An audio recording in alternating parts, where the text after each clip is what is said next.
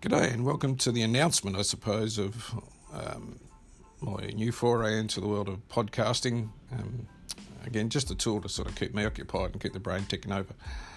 Um, hopefully, I have some friends coming, dropping in, uh, entertainers, artists, some special guests, uh, a bit of a laugh, or um, maybe some stories about how we met, uh, about the life of the person I'm uh, chatting to um, you might learn some stuff.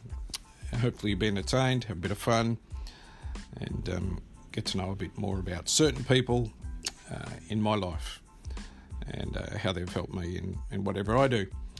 So, um, stay tuned.